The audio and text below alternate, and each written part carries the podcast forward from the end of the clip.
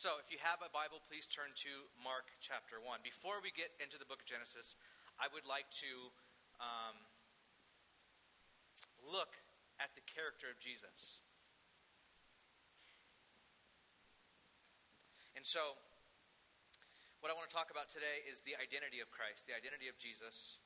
And I want to use my favorite book in the, Old in the New Testament, the book of Mark. Mark 1, let's pray, and we're going to do the whole book today. God, I thank you so much that you are a God who is merciful and kind and long suffering. Meaning, God, that there are times when we've turned from you, rebelled, and or just flat out disbelieved. But you're just your your your love is persistent. You are long suffering with us. You're kind. And you're good to reveal yourself to us. And so I pray today you would give us minds that are um, that are open to the things that you want to teach us. For those in here who need a rebuke, that you'd rebuke us. For those that need comfort, you would comfort us. For those that need both, God, in your spirit and through your word, that you would do both. I pray, God, that you would um, use me. I desperately need your help. Anoint me, my mouth, my mind, to preach Christ. In your name, amen. Amen. Who is who is Jesus, the person of Jesus? If you guys ask that question out around, or even if you ask yourselves this question, who is Jesus, you will probably get all sorts of answers. You will get answers like, well, he was a wonderful and amazing ethical teacher. His Sermon on the Mount was the greatest ethical teaching ever written down, ever communicated. Well, or he's a powerful miracle worker or a purveyor of power. He's the starter of a religion. He's all of these things. Do you ever wonder and ever notice how when you're reading the gospel accounts, whether it's Mark or Matthew, Luke, John, whatever account, you always uh, come to this place where Jesus does it, tells people that they're not allowed to tell anyone about him? Like, all of a sudden, Jesus heals a blind man. He goes, okay, blind man. You used to be blind, but now you can see. But listen, that's not the point. Here's the point. Don't tell anybody. Okay, go away. And then he heals someone who has leprosy. I'm healed. Okay, that's great. You're healed. Okay, don't tell nobody. You're like, wait a second. That just sounds weird.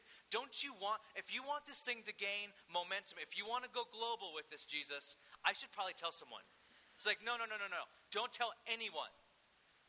Why does Jesus do that throughout the, the narrative, especially of Mark? It keep, keeps coming up again and again and again. Don't tell anyone. Don't tell anyone. And then you also have people asking question who is this? What is this? What's going on here? You have people who think they can see, but they're blind. But then you also have people who are blind, but they can see. So, in this narrative, why this, and um, commentators call it the secret messianic motif. Why do you have this motif where Jesus is like this undercover Messiah? Like it's just, it's right beneath his cloak, and he's like, I, I am super Messiah, but I, I can't tell anyone yet. Why does it seem like that when you're reading through the gospel narrative, especially the book of Mark? Why is this there? And who is Christ? This is how Mark told the story of Jesus. This is how it opens up. Mark 1 1. The beginning of the gospel of Jesus Christ, the Son of God. This is how Mark starts his book. He first announces his subject Jesus, and his identity. He gives it away right away. Okay, so everyone in the gospel narrative, nobody knows who Jesus is, but now you and I, the readers, know. He like lets us in. He's like, okay, I'm gonna let you guys know. Jesus Christ is the Son of God. And the gospel, it's about him. And then you read the narrative, you're like, but no one else is really getting this. He announces the subject, the identity of Jesus. And this is the account of Jesus. And the gospel concerns Jesus. And Jesus is the Son of God. And this sentence will hang over the entire book of Mark, like Mark's title. So the book of Mark shouldn't be called the book of Mark. It should be called the beginning of the gospel of Jesus Christ, the Son of God. The beginning. And I love how Mark uses that, especially as we get into Genesis. The beginning. This word, the beginning, should awaken echoes of the first phrase in Genesis. In the beginning, God created. And then Mark starts his narrative, the beginning of the gospel of Jesus Christ. Our minds are brought back to the book of beginnings. Now, why does this happen? Why does Mark do this? It's because God who initiated creation is now the God who initiates redemption. The God who initiates creation, who starts it, how does he start it? We'll get there. But the God who does initiate creation, who says, who speaks and it is, who initiates creation, now is re- initiating redemption. The God who creates creation and creativity, who does it in perfect order and in perfect form to bring about perfect peace, perfect shalom, has already a plan since the beginning. Before creation goes bad, before people murder each other, and babies die, and animals attack, and your heart gets broken and people get cancer and people lose their job. Before there is this vandalism of shalom, before all of that, God has in his mind a plan already put together to win creation back to himself. And this is the beginning of that story, the gospel. So Genesis is the beginning of God's creation, and Mark is the beginning of the gospel's recreation. Genesis is the beginning of creation.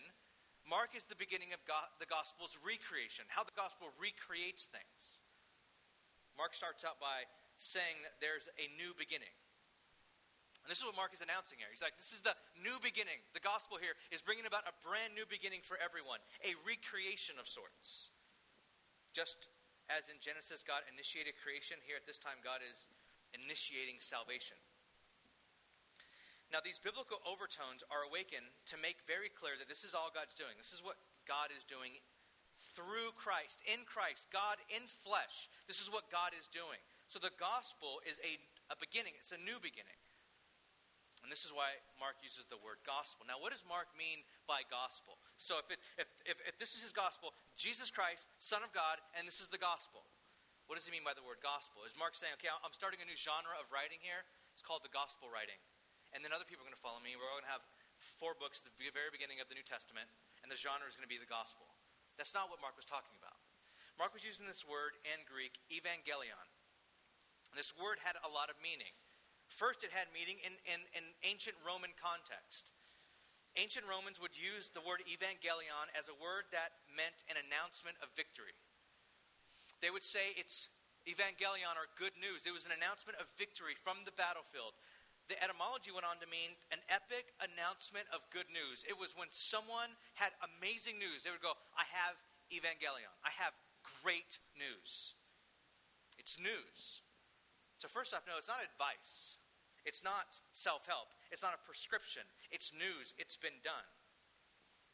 If you go to the doctor, there's a huge difference when the doctor gives you news that you are good, well, healed, whatever, or when he writes a prescription for you to get better. News is it's done, it's happened.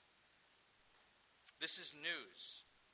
The gospel, first and foremost, is news of something that God has done. But in the Jewish context, borrowed heavily from Isaiah, the gospel meant also the inbreaking of God's final saving act when he would bring peace, good news, release from oppression, and everyone would be showered with the peace of God. Peace of God would shower on all his people. So, what Mark does is he hijacks both of these meanings both good news and also this Old Testament inbreaking kingdom of God. So, here's the good news of God breaking into human history to, to set all wrongs right. So the identity of Jesus begins to take shape from the very first sentence. Who is Jesus? He's the Son of God. And this is why when Jesus came on the scene in verse 15 of Mark's Gospel, Jesus came on the scene with these opening lines. The time is fulfilled and the kingdom of God is at hand. Here it is. I'm bringing the kingdom of God. And this is what you must do. You must repent, which is a great word, by the way. It's not a word that you're like, oh my gosh, that's such a bad word. It's a wonderful word. It means turn from your way of thinking to the way God thinks. Turn from your way of living to the way God wants you to live. Turn, but not just turn away from something, turn to something. And that's the biggest part of repentance. It isn't just, oh, I'm sorry, I won't do that again. It's actually just turning to the gospel, turning to Jesus. Repent and turn and believe in the gospel. And for the first half of this book, the inbreaking of God's kingdom looks almost like a movie. Almost like a summer blockbuster, some Avenger movie or something like that. It's almost comic book, it's almost superhero. Because Jesus breaks in in the beginning of Mark, if you've ever read through the narrative of Mark, he breaks in at superhero status. He breaks in casting out demons, healing the sick, challenging the smartest people of the day, raising the dead, calming the sea and the wind, walking on water, feeding thousands of people with just a couple uh, fish and loaves. Jesus is releasing his sovereign power over everything created. Everything. But this is what makes the book of Mark so fascinating when you're reading it. Mark lets us know who Jesus is and how the gospel concerns Jesus right away from the opening line but no one else knows who Jesus is. No one else does. So in Mark chapter 1, verse 21, when Jesus is preaching in a synagogue and a demoniac, a, de- a man with, uh, with a demon, demonized man, stands up and starts yelling at Jesus, and Jesus says, Sit down, shut up, and demon come out of the person.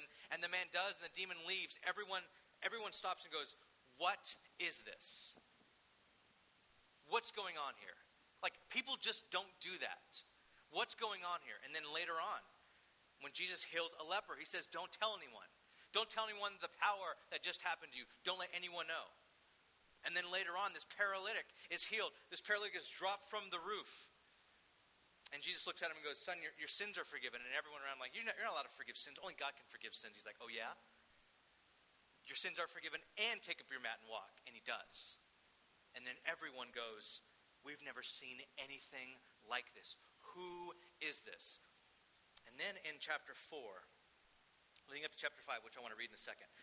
Then in chapter 4, you have the storm, and Jesus, his disciples, who's, who's seen all of this happen, who's been following Jesus, they're in a storm, a massive storm. A lot of them are fishermen. They're all thinking they're going to die. They're all going to go down. They're like, we're fishermen. We're trained. We know when we're just going to count our losses. We're all going to die. Jesus, wake up. You're sleeping on the boat. We're going to die. You guys, you ready to die? Jesus stands up and he tells the wind and the waves literally sit down and shut up. And then the wind and the waves listen to Jesus. And he goes, calm. Okay, he says, hey, waves, sit down, shut up. And the waves go, okay. And they do. And then the disciples around them, it says they were terrified and they looked at Jesus and they said, Who is this? Okay, we've been walking with you for some time now. We've seen the paralytic thing, we saw the leprosy thing, we saw the demoniac thing, but you just told a storm to shut up, and it did. Okay, who are you? The gig is up. What's going on here? Nobody quite understands the power of Jesus. No one really gets it. But the dramatic part of the, and, and the, the dramatic irony that enters in is Jesus doesn't really want them to get it.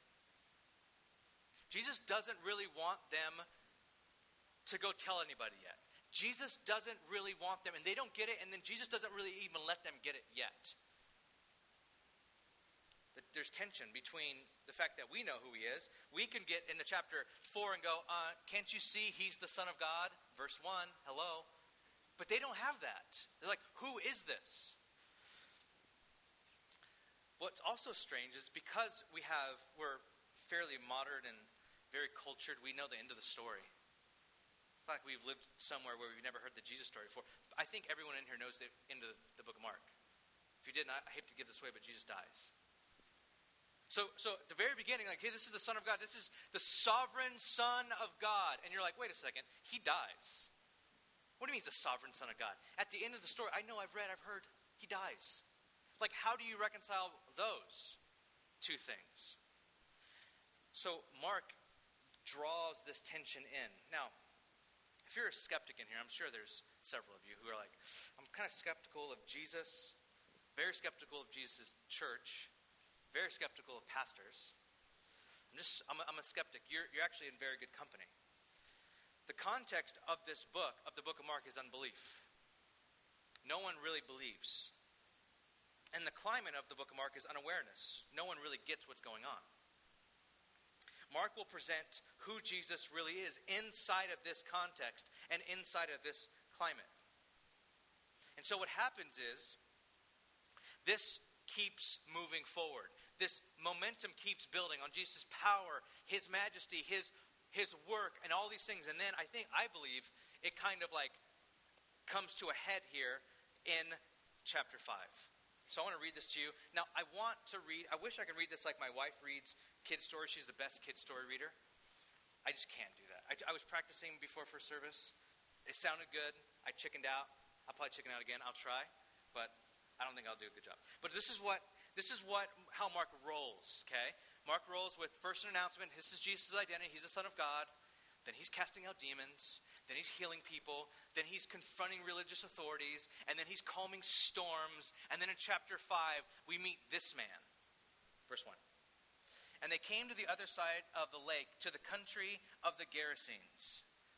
Sorry, I can't, I can't use my voice. I tried my head, just wouldn't come out. Okay. And when Jesus had stepped out of the boat, okay, you got to man, I really wish I could read this differently. Okay, so when Jesus stepped out of the boat, immediately, okay, Mark loves this word immediately. Immediately there met him out of the tombs a man with an unclean spirit. So Jesus steps out of the boat, and this this man steps out from the tomb, steps out from a graveyard. And this man has a demon, or many demons.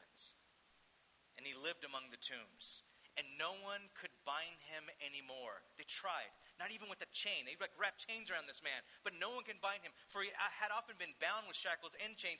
But he wrenched the chains apart and he broke the shackles in pieces. So not only this guy demonic, not only this guy live in graveyard, but he's so strong where you try to bind him with chains, he breaks chains apart.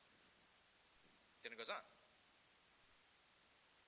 No one had the strength to subdue him. Verse 5 Night and day among the tombs and on the mountains, he was always crying out, always yelling, always howling at the moon, and cutting himself with stones. So not only was this man demonic, not only was this man lived in the graveyard and the tombs, not only was he so strong you couldn't bind him, but he also cut himself, howled, and was naked.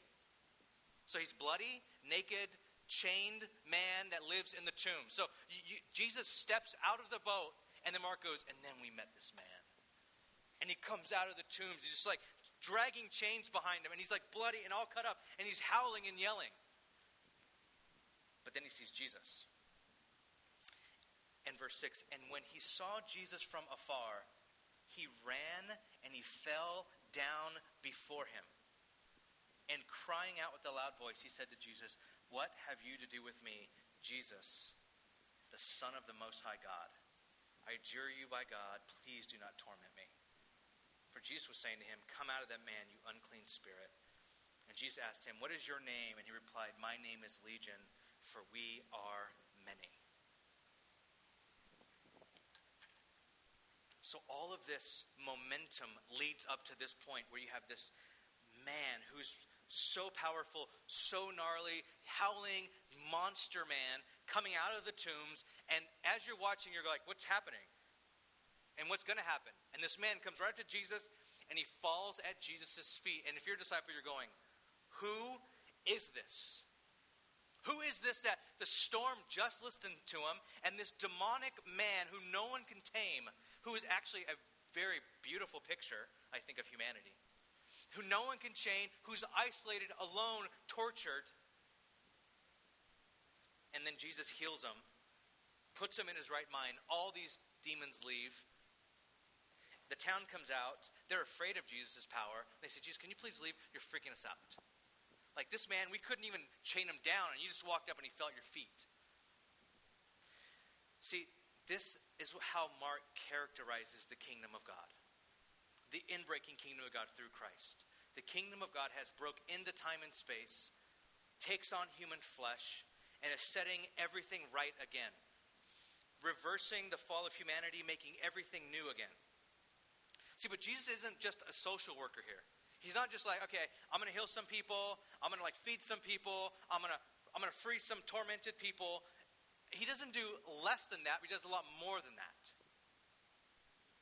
Remember, Mark started his story by telling us, the readers, who Jesus is. He's the Christ, the Son of God. And now we're getting to see what that looks like. But then this, this the, the pivotal moment happens here in Mark chapter 8. In Mark chapter 8, him and his disciples were at this place called Caesarea Philippi. And Jesus asked him a question, probably the most important question ever. Who do you say that I am? Who do people say that I am? And who do you say that I am? Remember, we, the audience, know. I mean, we can say, hey, you're the Christ, you're the Son of God. We can say that because that's how Mark opened up. And at this point of the narrative, you don't even believe it. But what Jesus has, what Jesus does here is actually rebukes Peter. Look at, look at what happens. In verse 29, Peter says, You are the Christ. And it is true. Jesus is the Christ, He is the Son of God. But notice Peter's designation of Jesus as Messiah, it also carries a range of connotations. It also means eh, you're, it's like the strongly nationalistic charged word. You're the Christ. You're the Savior. And not in the sense of my, my soul, but you're like the one that's going to overthrow Rome. You're going to bring uh, Israel back to its former days of glory. We're going to rule with you. You are the Christ. I have a sword. Let's do this. That's what he means. And Jesus is like, that's not what it means. Look at what happens in verse 30. And he strictly charged, or he rebuked all of them and said, Don't tell anyone about me. Commenters, again, like I said, call this the secret messianic motif. Jesus tells almost everyone not to reveal who he is. He says, Listen, don't tell anyone, even his own disciples. Okay, who do you say that I am? Uh, Jesus, you're the Christ. Okay, that's right but don't say anything. You're like, wait, I thought, wouldn't you want everyone to tell? Like, I just got it, right answer, and then I'm not allowed to tell anybody? Why did Jesus say, okay, you have the right answer, but you don't have the right answer? Verse 31, look at what happened. And he began, Jesus began, to teach them that the Son of Man must suffer many things, be rejected by the elders and the chief priests and the scribes, and be killed, and after three days rise again. And he said this plainly to them. And Peter took him aside and said, Jesus, um, dude, you can't, you're not going to die. That's paraphrase, by the way. If you're looking up for that, that's not there. Okay, paraphrase. Jesus, you can't die. You're not going to go to the cross. And Jesus said, turning and seeing his disciples, said, Get behind me, Satan, for you are not setting your mind on things that are of God, but things that are of man. Now, I want you to, I want to insert, I want, I want to say something right here that I, I want you to really think about and get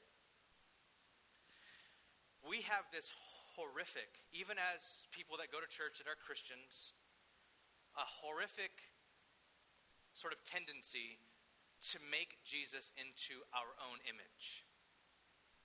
What we do is we're guilty of making our own versions of virgin, versions of Jesus. Even his closest followers at this time were guilty of this.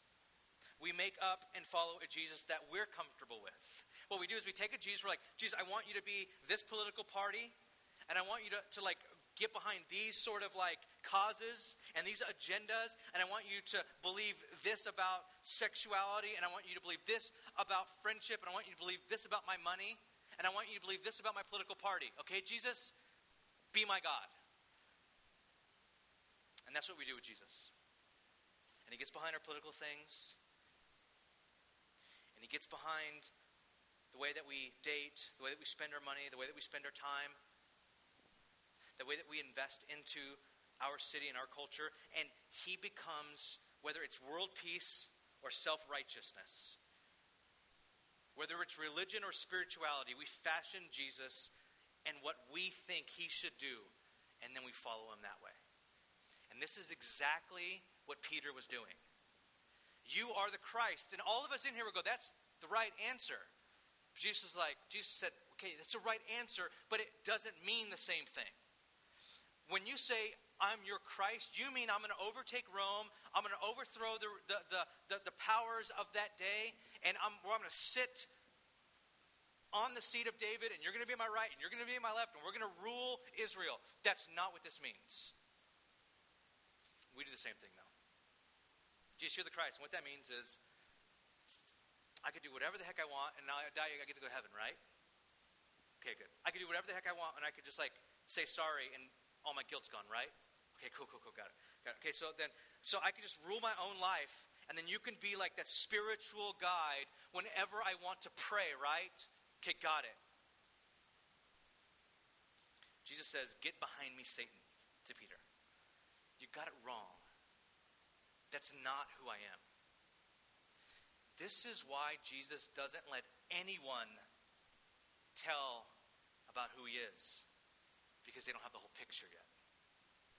If you think that Jesus is just some political dude behind your political party, please don't tell anybody about Jesus. If you think Jesus is some like religious person to keep everyone in San Francisco in check, please don't tell anybody about Jesus. Because that's not who Jesus is. The reason why Jesus tells almost everyone who thinks they know who he is not to tell a soul is because they don't have the whole picture yet. Those who have recognized Jesus as Messiah have much to learn about what that means. So after this pivotal moment at Caesarea Philippi, the mighty works of Jesus almost stop. There's only three miracles from chapter 8 on. They're not even that huge in terms of what he did before. Like almost zero miracles. That's it, done. And all of a sudden, the controlling symbol to understanding Jesus becomes the cross. He says over and over and over again, I'm going to the cross. I'm going to the cross. I'm going to the cross. And whoever wants to be my disciple has to go to their own cross. Everyone who wants to be my disciple has to pick up their own cross and follow me. Jesus can be rightly understood and rightly followed only as the Son of Man who will surrender power in order to suffer and die for your sin and my sin. And this is what brings that dramatic tension in Mark's book to an end. No one truly sees Jesus for who he is. The ones that do, he tells to be quiet. The ones that don't get it reject him. Some follow only to leave later. No one really sees Jesus until the cross. Because who Jesus is, is wrapped up in what Jesus has come to do. Please hear that. If you have some sort of thought about Christianity or some sort of thought about the way church is, and you've, you've kind of morphed Jesus into some guru, teacher, whatever, would you please stop and reconsider that Jesus wouldn't even let people think that about him? You don't get me until you understand the cross. Then you get me. But until that point, you don't get me. And as Jesus would go to his death under a false, false accusation, a brutal torture, and mocking crowds, he hung on a rugged cross, paying for our forgiveness, our sins. And then, as Jesus breathes his last breath on the cross, there's um, Mark tells about this Roman centurion who is a trained killer, an executioner. He did this, he's seen dozens, if not hundreds, of people die. He knows, he went to school, he trained to kill people and he was next to Jesus, making sure, overseeing, making sure that Jesus was really dead. And when Jesus breathed his last breath, this is what the centurion said Truly, this man was the Son of God. The book starts this way Jesus, the Son of God. Nobody gets that. Nobody understands that. And at the end, he's crucified, and a Roman, a secular Roman centurion says, Son of God. That's who he is. And you know what Mark does? He leaves it there. Jesus doesn't say, No, no, no, I'm not. Don't tell anyone. Mark goes, Ta da, now you get it. Do you want to see who Jesus is? There he is on the cross. And he goes, Now tell the world. He leaves it there. And that's why Mark says this is the beginning of the gospel. Actually, Mark's gospel ends right after that moment. It ends. Actually, if you notice in your Bible, says um, recent man, or ancient manuscripts do not have the section in Mark. If you ever read that in your Bible, the, the book of Mark, the original book of Mark, ends right there. The reason why is Mark says this is the beginning. One of the beginning of the gospel, Jesus Christ, the Son of God, his life, his ministry, crucifixion, death. That's the beginning. See, the real Jesus can only be known at the cross. If you only know Jesus as the teacher or the spiritualist or the humble guru, you don't have the whole picture. Jesus can only be known as the Son of God when he is known as the crucified one. And Jesus died at the lowest point humanity has ever seen. Jesus died at humanity's lowest point. When Jesus was crucified, the judicial system broke down because he was completely innocent, but he was killed anyway. The buddy system broke down. His disciples left him. Friendship broke down. Like Peter said, I got your back. I will go to the I will go to the death with you, Jesus, and that broke down. The family system broke down. His brothers, at the point of his crucifixion, didn't even believe in who he was. The religious system broke down. Israel watched as their Messiah was killed and yelled, Crucify. And the point is that we wouldn't have done any better. In our own lives, we can't do any better. We can't run our own lives any better. So Jesus shows the greatest expression of God's love when we were at our worst. That's redeeming love. That's the love of God. That's what Paul writes in Romans that the love of Christ compels us. We see at humanity's worst, at your worst, at that point is when Christ was crucified. That's why you don't know Jesus until you know the cross. Jesus isn't simply a great moral teacher or a social worker or a purveyor of power. He is the suffering Son of God whose rejection, suffering, and death reveal the triumph of God over sin, over death, and over the devil. Jesus came to simply sh- show the power and the peace of God. He actually didn't come to show, he showed, he came to show that he came to die for our sins. The gospel can only be known in the light of this story. And this is why the gospel is news, not advice. It's been done. My teaching today isn't, okay, this is what Christ has done for you, now go do something good for him. That's advice, right? That's not news. News is this this is what Christ has done for you, period. Believe. Done. And let that change you. News is I've done nothing to deserve this. It's been done for me. News is something that you receive. And how do you receive this good news, this evangelion? Jesus began his ministry like this The time is fulfilled, and the kingdom of God is at hand repent and believe in the gospel. Repentance is the most beautiful word in the, in the scriptures. Peter later goes on after denying Christ to say to a lot of people during Pentecost, repent from your sins that times of refreshing may come from the presence of the Lord. Repentance meaning I'm turning from the way that I've fashioned my own Jesus, fashioned my own life, and I'm turning to Christ. And I might be turning at the worst point in my life. I might be turning at the lowest point in my life. I might be turning when I when I when I don't deserve to turn. But it was at that point that Christ went to the cross. And as we turn to God in faith, we receive his redemption and we are, as the gospel began, remade. God made us, and then He remakes us. Let's pray. Lord, it's been my prayer this today uh, that this church would just see and experience Jesus. And that's all I want to do today, Lord. May we see Jesus. May we experience the risen Christ. May we repent if we make you out to be simply a teacher or simply someone who wants to solve our problems and not our Lord.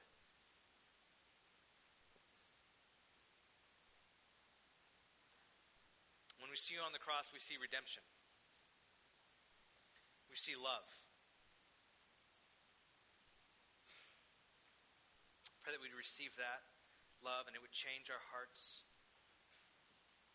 As we see the love of Christ, that we experience the love of Christ, we bring the love of Christ into our own lives, that it would change us. Would you transform us today? In Jesus' name.